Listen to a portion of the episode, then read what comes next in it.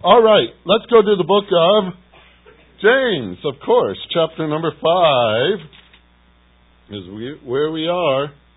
Here it is, folks. We're moving past verse 16 today.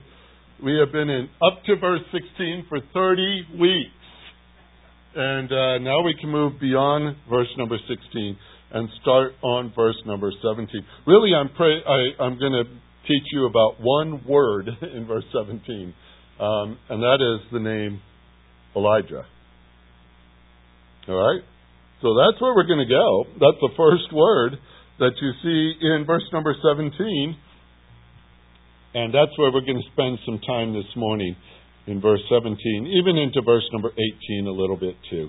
But let's talk to the Lord first in prayer before we even begin it. Heavenly Father, again, we are very blessed to have your word, to be able to carry multiple copies uh, with us here or at home or on our phones, on our apps. Uh, we have the availability um, in an incredible way. And yet, Lord, you know how we're, we're ne- negligent in making us ourselves available to it.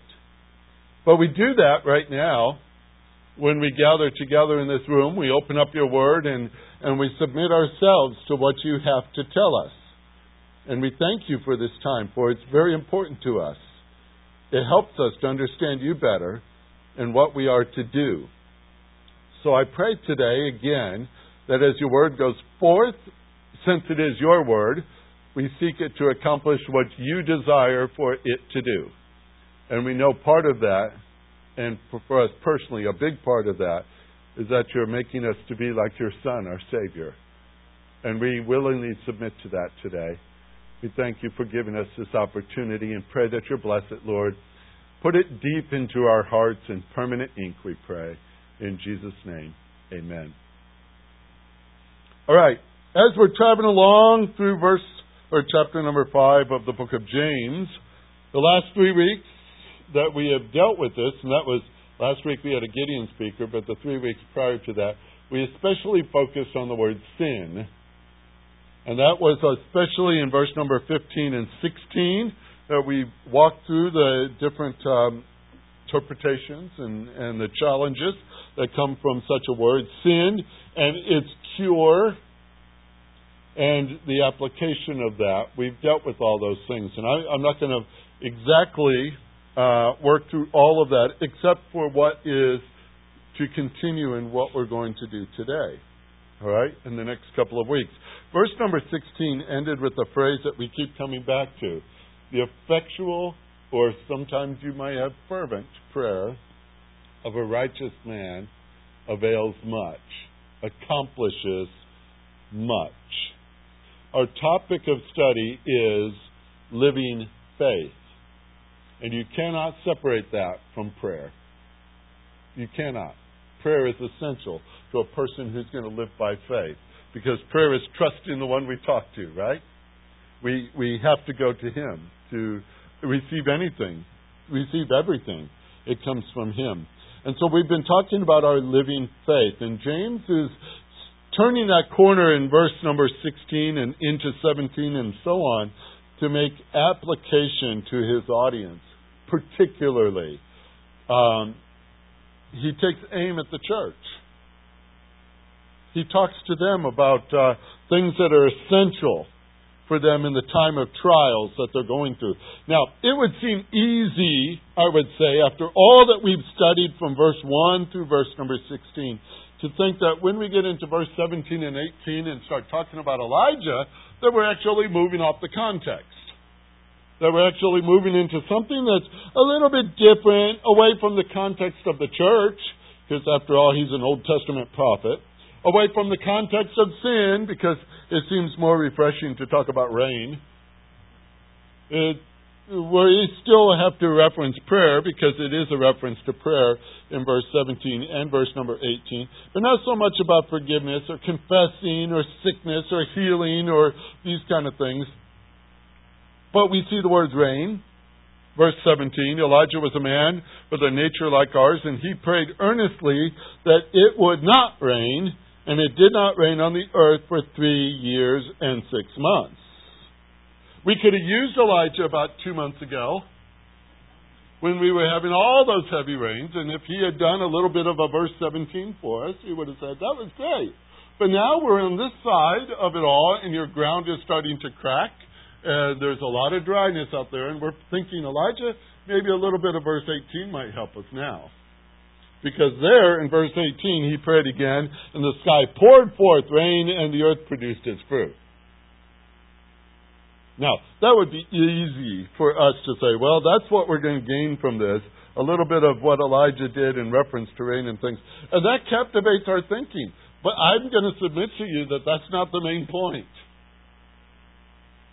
It's not the main point of what Elijah is doing. Matter of fact, he is being used as an illustration, and illustrations are being used to help us understand the context, right?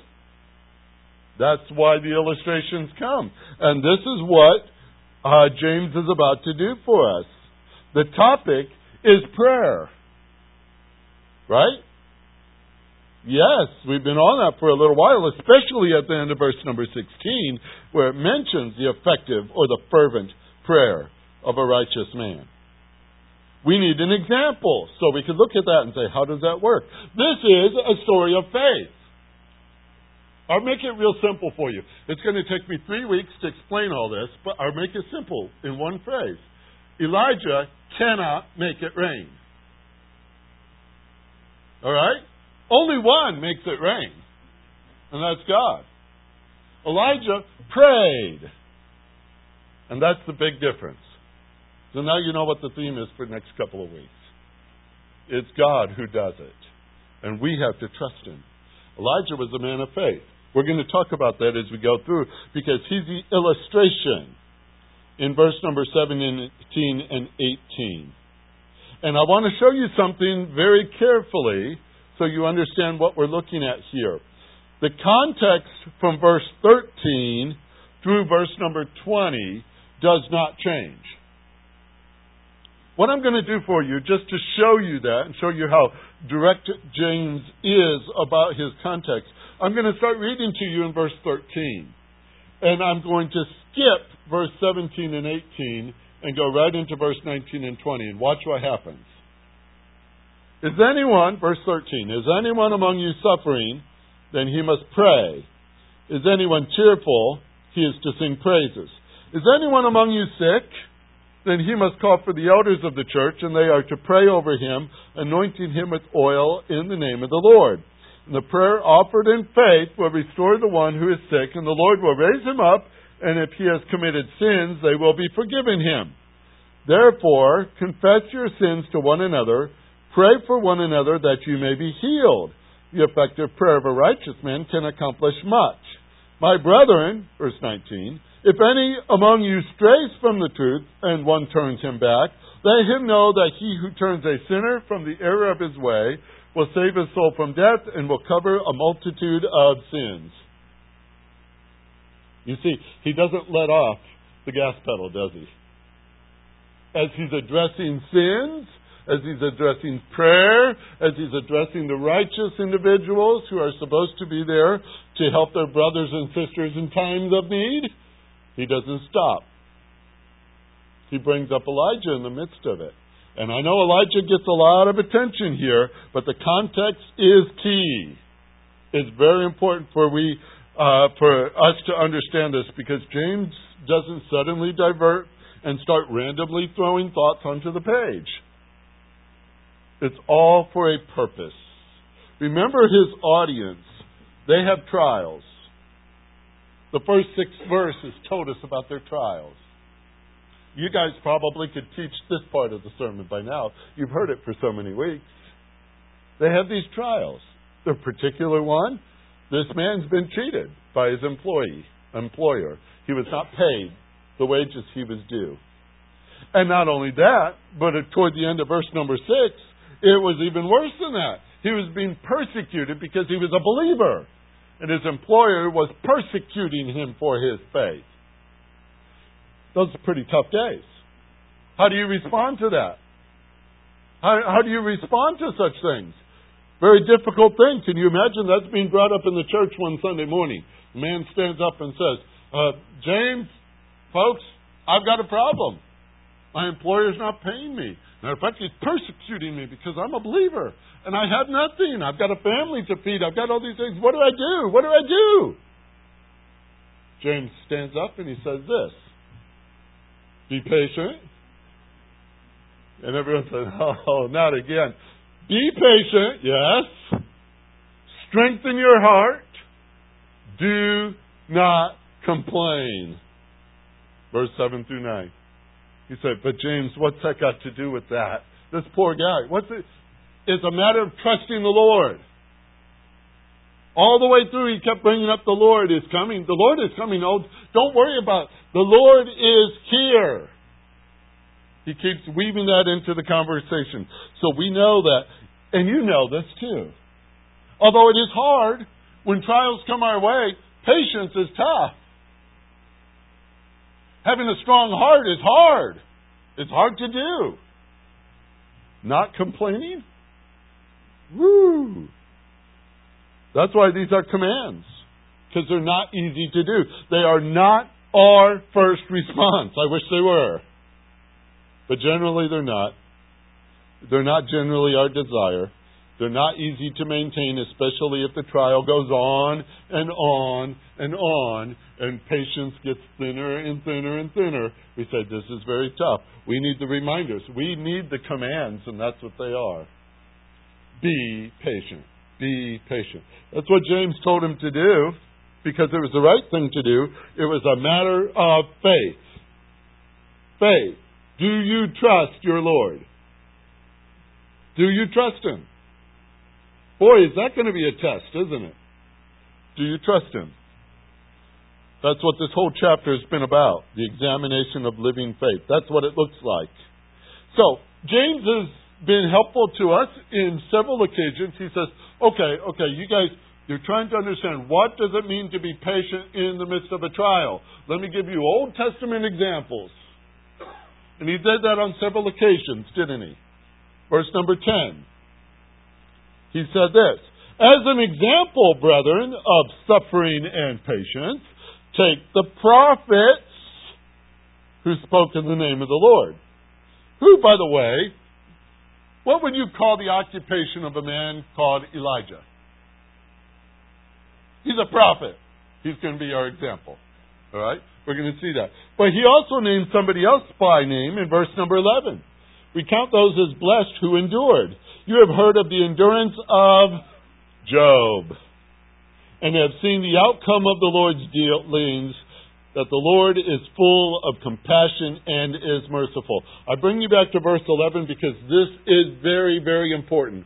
We're going to look at prophets, we're going to look at Job, we're going to look at Old Testament examples like this all the way, especially in this next couple of weeks with Elijah. But we're looking at these examples, and it's so often we're going to say, oh, let's see them. Let's let's see what they did and all this stuff. But there is one constant all the way through, and that is the Lord.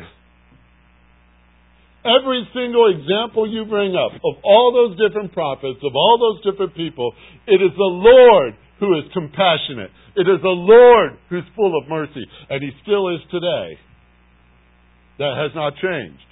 The faith that we have is not in Elijah, it's in the Lord. The faith that we have is very important that we have that set up because that's the Lord's character that we trust.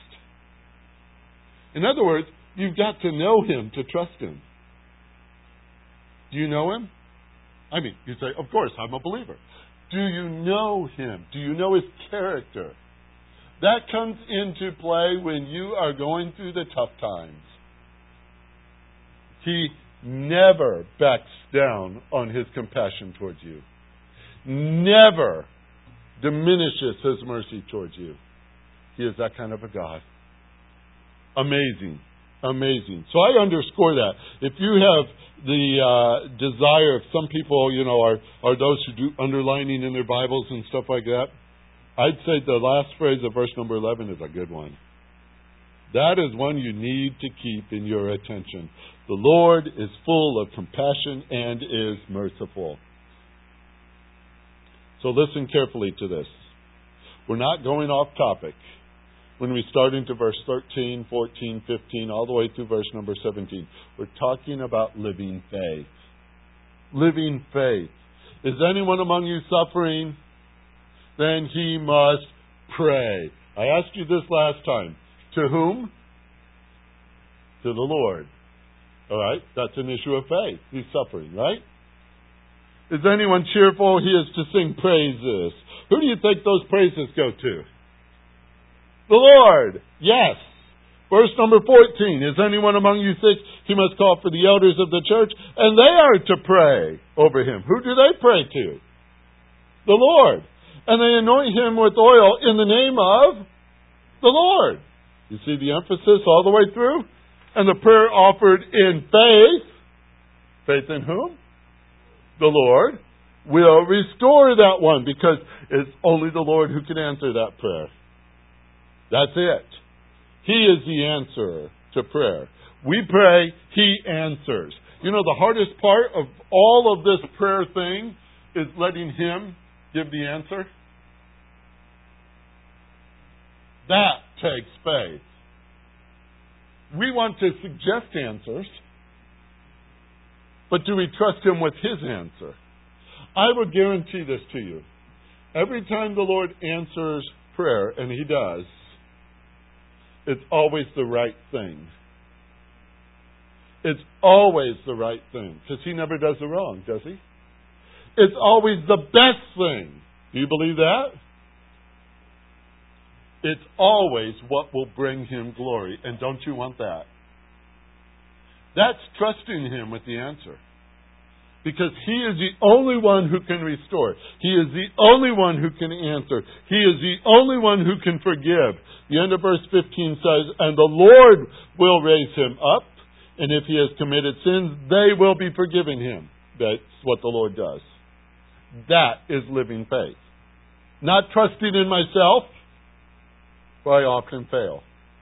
Not trusting in rituals, they won't mean a thing not trusting in programs or procedures, not trusting in oils. I know everybody tends to lean toward that verse 14 and say, well, there's the secret. No, the oils won't do anything but get you slimy. All right? It's just a reminder you've been slimed. All right? That's all that works for you. Well, it's a reminder that somebody's been praying for you. All right? There's more to it than that. I'm just generalizing a bit. It's not trusting in sermons. It's not trusting in prayers. It's not trusting in any other one than our Lord. That's living faith. Constantly trusting Him because He's constantly faithful to us. That's our Lord Jesus Christ. It's important carrying that information into this context, verse 16, 17, 18, 19, and 20. Look at it with me one more time because it gets real personal. Therefore, confess your sins to one another. Verse 16. Pray for one another so that you may be healed. The effective prayer of a righteous man can accomplish much. Elijah was a man like with a nature like ours, and he prayed earnestly that it would not rain, and it did not rain on the earth for three years and six months. Then he prayed again, and the sky poured forth rain, and the earth produced its fruit. My brethren, if any among you strays from the truth and one turns him back, let him know that he who turns a sinner from the error of his way will save his soul from death and will cover a multitude of sins. Isn't that an intriguing verse? I think, wow, what is he saying? He's addressing believers. One more time, I'll say it. He's talking to believers. He's addressing believers. He is referencing in all this context that a believer is capable of sin. Are you surprised by that? I don't think we are. I've known people who thought, well, if I get really, really uh, good in this thing that God has done, I'm going to be without sin. They parade around as if they're sinless. There are people out there who think that. Uh, it's amazing when you run into people like this. I once was at, at the county fair and I ran into the Holy Spirit. I was very surprised when that guy walked up to me and said, I'm, I'm the Holy Spirit. And I was surprised. That's not at all what my flannel graph looked like. I said, that can't be right. But there are some people who get this idea, well, you know, I can get on, I could I could become sinless in this. Well, why is the scripture addressing believers who sin? It's because we know that's unfortunately we know that, don't we? Believers are capable of sinning. And unfortunately, too often.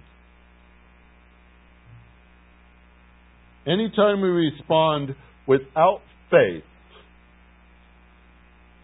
we have sinned. Did you know that? I'm going to make you real uncomfortable for a minute, okay? What do you guys say at the doctor's office? This will only hurt for a second. Anytime you don't do the commands, you have sinned. When he says be patient and you're not, ouch. When he says be patient twice and you're not, there it is. Anytime you don't strengthen your heart, we're disobeying the Word of God, aren't we? Sometimes it's unintentional. Sometimes it's habitual. Sometimes it shows our immaturity.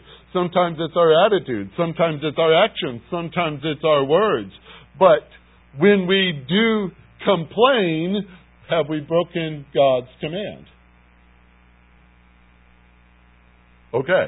So is it possible for a believer to sin? Okay, made my point. There it is. We're talking about James' audience, not us. Right? Let's go back and put it in a comfortable world. James is talking to them and telling them, brother, if one of you sins, whoo, they're capable of that. We're capable of sinning against our brothers and sisters in Christ too. We're, we're capable of taking those same attitudes and actions and words and aiming them at a brother or sister in Christ. And unfortunately, that's addressed in here about offending one another, praying for one another, confessing to one another. We have an obligation, and we know it. We have an obligation to be growing in the Lord, right? We are to be growing in the Lord. That, uh, by the way, is a command too. If you're not, guess what you're doing? Sinning. If we're not growing in the Lord, we're called to do that. We have an obligation to one another in this growing in the Lord thing. Did you know that? You're also responsible for your brother or sister in Christ and their growth in the Lord. I've said this before to people who come into me and they, they want to talk about marriage and things like that, and I'll tell them, you know, the best gift you can ever give to your spouse is a godly spouse. Think about that. Do you know that the best thing you can give to this church is a mature member of this church? So often people seek out churches to see what they have to offer them. How refreshing it is when people come to the church to give what they can to benefit others. Because we're called to that. Ephesians 4, if you need the passage, it proves it. We are called to serve one another in the growing process because there is one goal for you and you and you and you and everybody even in the balcony. There is one goal for us in Christ Jesus, and that is to be like Him.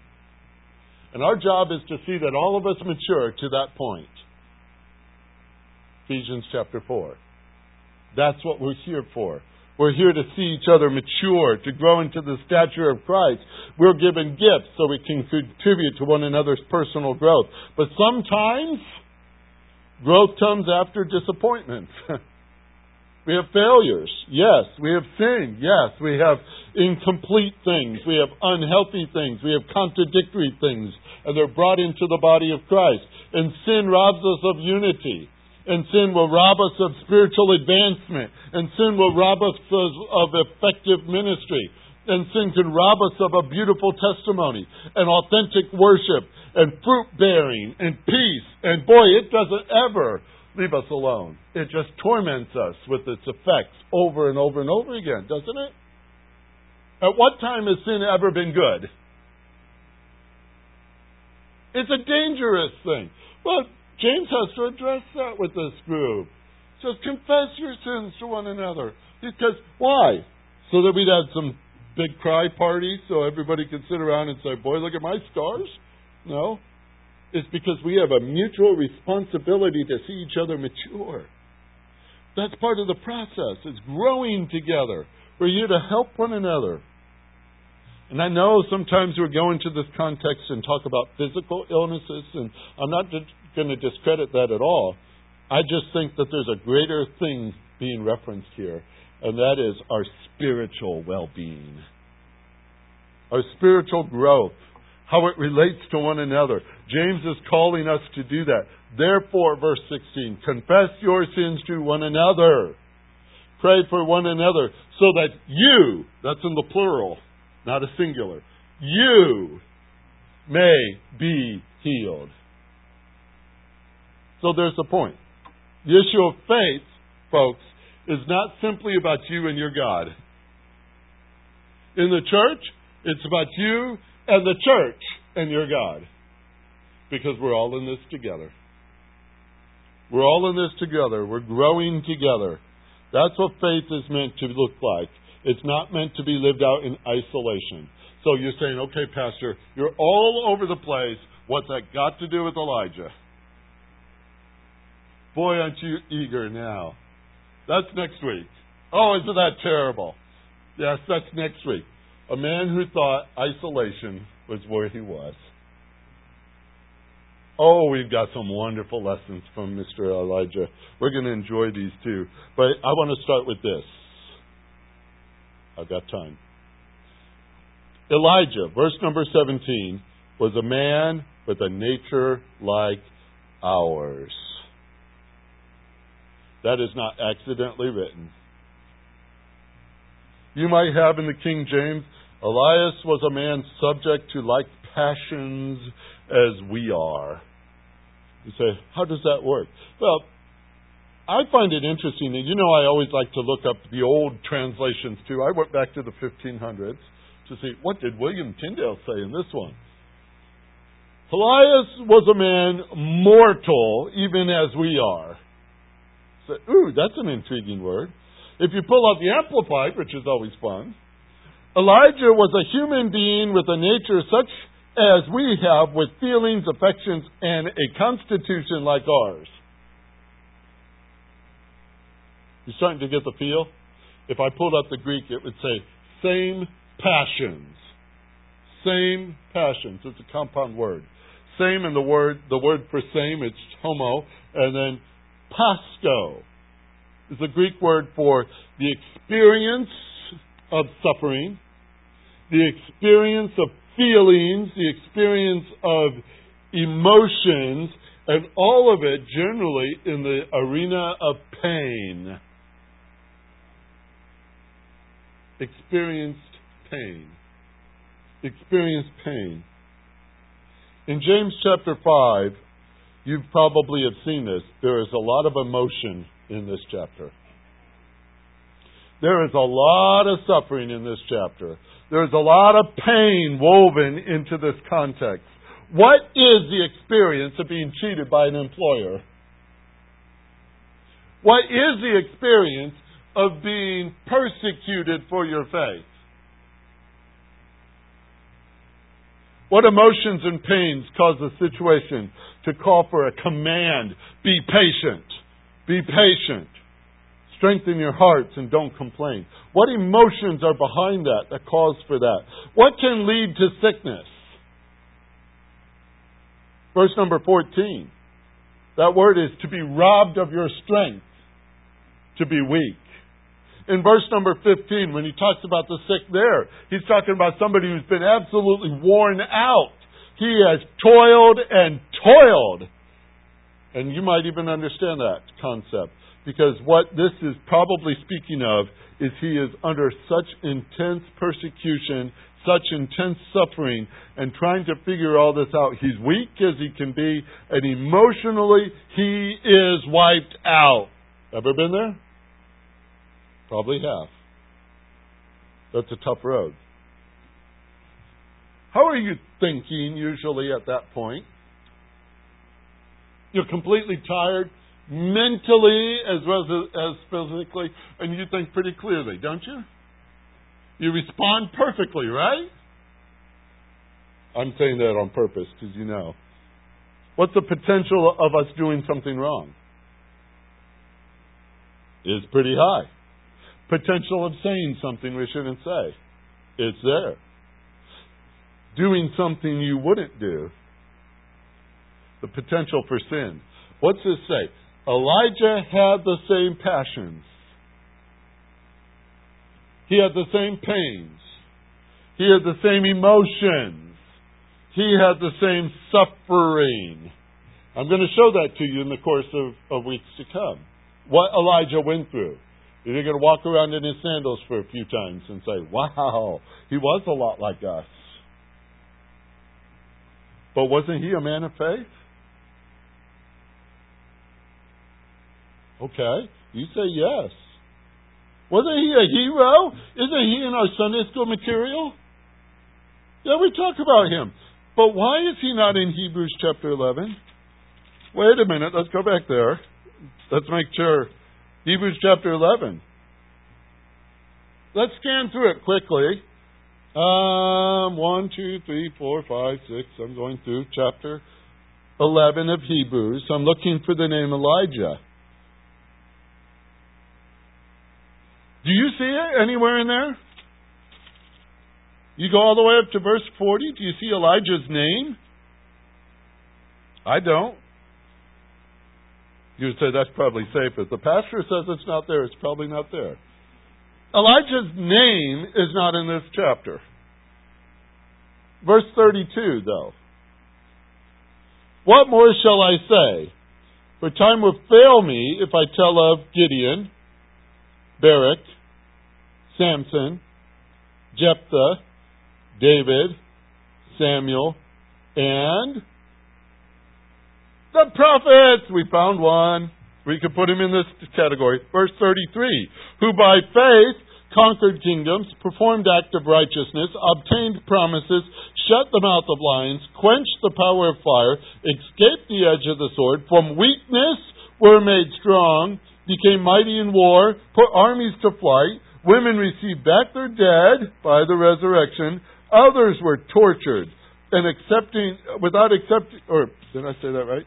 Not accepting their release, so that they might obtain a better resurrection. And others experienced mockings and scourging, yes, also chains and imprisonments. And they were stoned, and they were sawn in two, and they were tempted, and they were put to death with the sword, and they went about in sheepskins and goatskins, being destitute, afflicted, ill treated, men of whom the world was not worthy. They're wandering in deserts and mountains and caves and holes in the ground. You know what you just read? Basically, the life of Elijah. All these having gained approval through their faith. Their faith. If you add up the items on their resume right here, the world will say, that's not a winning combination. And God says the world's not worthy of people like that. They gain my approval by faith. We say, Elijah, he's a man of faith. Yes, he is a man of faith. And go back to verse 32 one more time. Let's talk about Gideon and his faith. You know his story? Brave man. No. No, we're talking about Gideon some other time. Barak. Oh, Barak was a great man of faith, wasn't he? He wouldn't go into battle and Deborah went with him. That's another story. You say, okay, well, what about Samson? You ever read his story? How about how about if we put in Jephthah? Most people say, I have no idea who Jephthah was. You might not want to know who Jephthah was. You read his story, you say, You've got to be kidding me. Especially the last thing. The question is, did he or didn't he? I think he did, but that's another story. You say, uh oh, what's that all about? You've got to read that one. David. David was perfect his whole life, wasn't he? Oops. Samuel? Samuel, his children were rotten to the core. You read his story. Samuel was a guy, you would like Samuel. You wouldn't like his sons. Nobody did. We talk about these people. We talk about men like Elijah. We say, these guys are our heroes of faith. These are the ones that stand up and say, this is what living faith looks like. But we don't look at their lives carefully. We don't go back and say, how, how did they live? Were they ever challenged? Yes. Did they struggle? Yes. Were they weak? Yes. We say, well, if you're weak, you don't qualify. if you have emotions and, and, they get out a bit out of a place, um, then you're you're nullified from every hope of being counted as a faithful person, right? If you're sick, if you're emotionally, even physically sick, uh, if you've ever taken a molehill and turned it into a mountain, you don't qualify to be a person of faith. Is that true?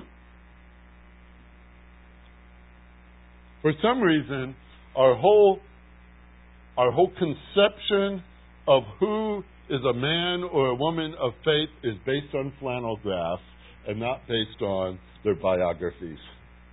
Because faith is not in who they were, it's faith in who God is.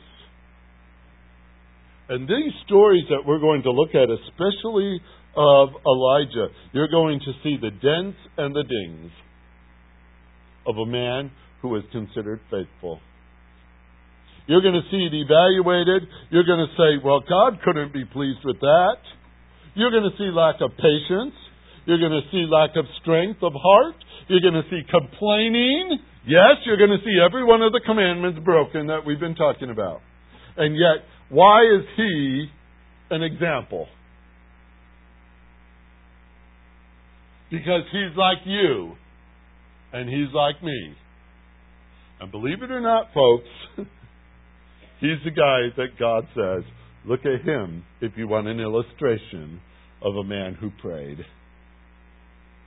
It's Elijah. I want to read to you something that really caught my attention, written way, way long time ago. I know, Matthew Henry. Some of you have Matthew Henry commentaries in your home. You say, I don't use them too often because it's hard to read all those words. But this is what he said, and listen to this carefully. Extraordinary afflictions are not always the punishment of extraordinary sins, but sometimes the trial of extraordinary graces. Sanctified afflictions are spiritual promotions. Think of that for a minute. Can God be using these things to make us even greater people of faith? I'm not going to try to sugarcoat anything here. Passions are created by God. They need to be under His authority. and controlled by Him. Because we know what we could do with our passions.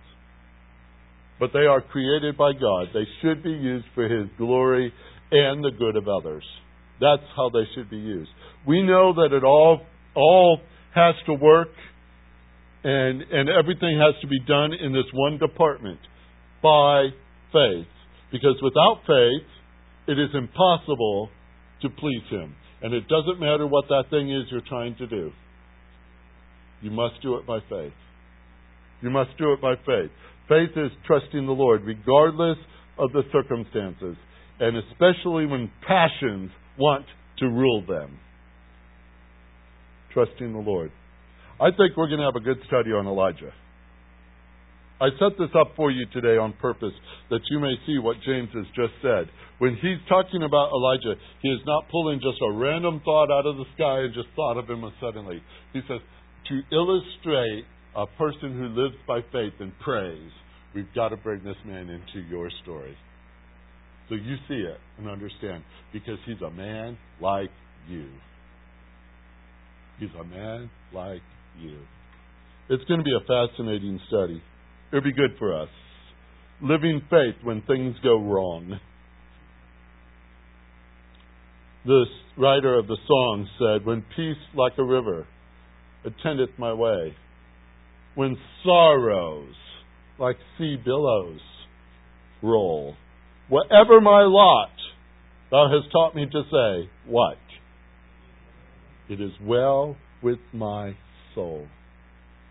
Though Satan should buffet, those trials should come. Let this blessed assurance control that Christ has regarded my helpless estate and has shed his own blood for my soul. That brings us back to that chorus, doesn't it? It is well. It is well with my soul.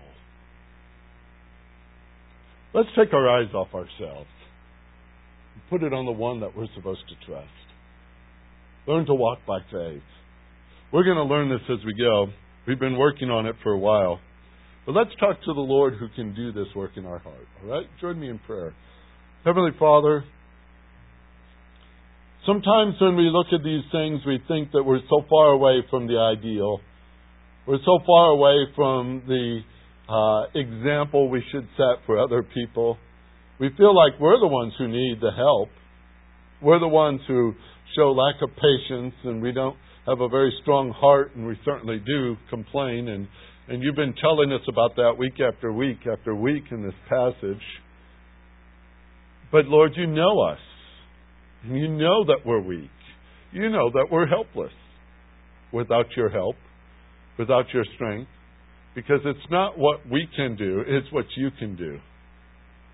And Paul wrote, I can do all things through Christ who strengthens us. And that's really what it comes down to here.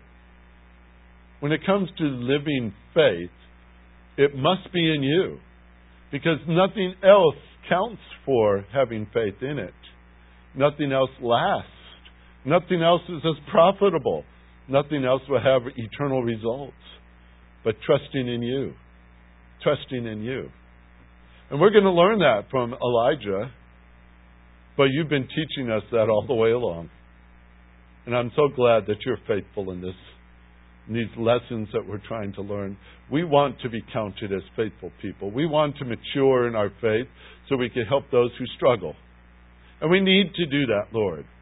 And so may this be our passion. If we are to exhibit passion now, May it be a passion to trust our Lord always, regardless of the circumstances, to trust our Lord, to live out our faith. Thank you, Lord, for helping us today. And may this be impressed upon our hearts now. We pray in Jesus' name. Amen.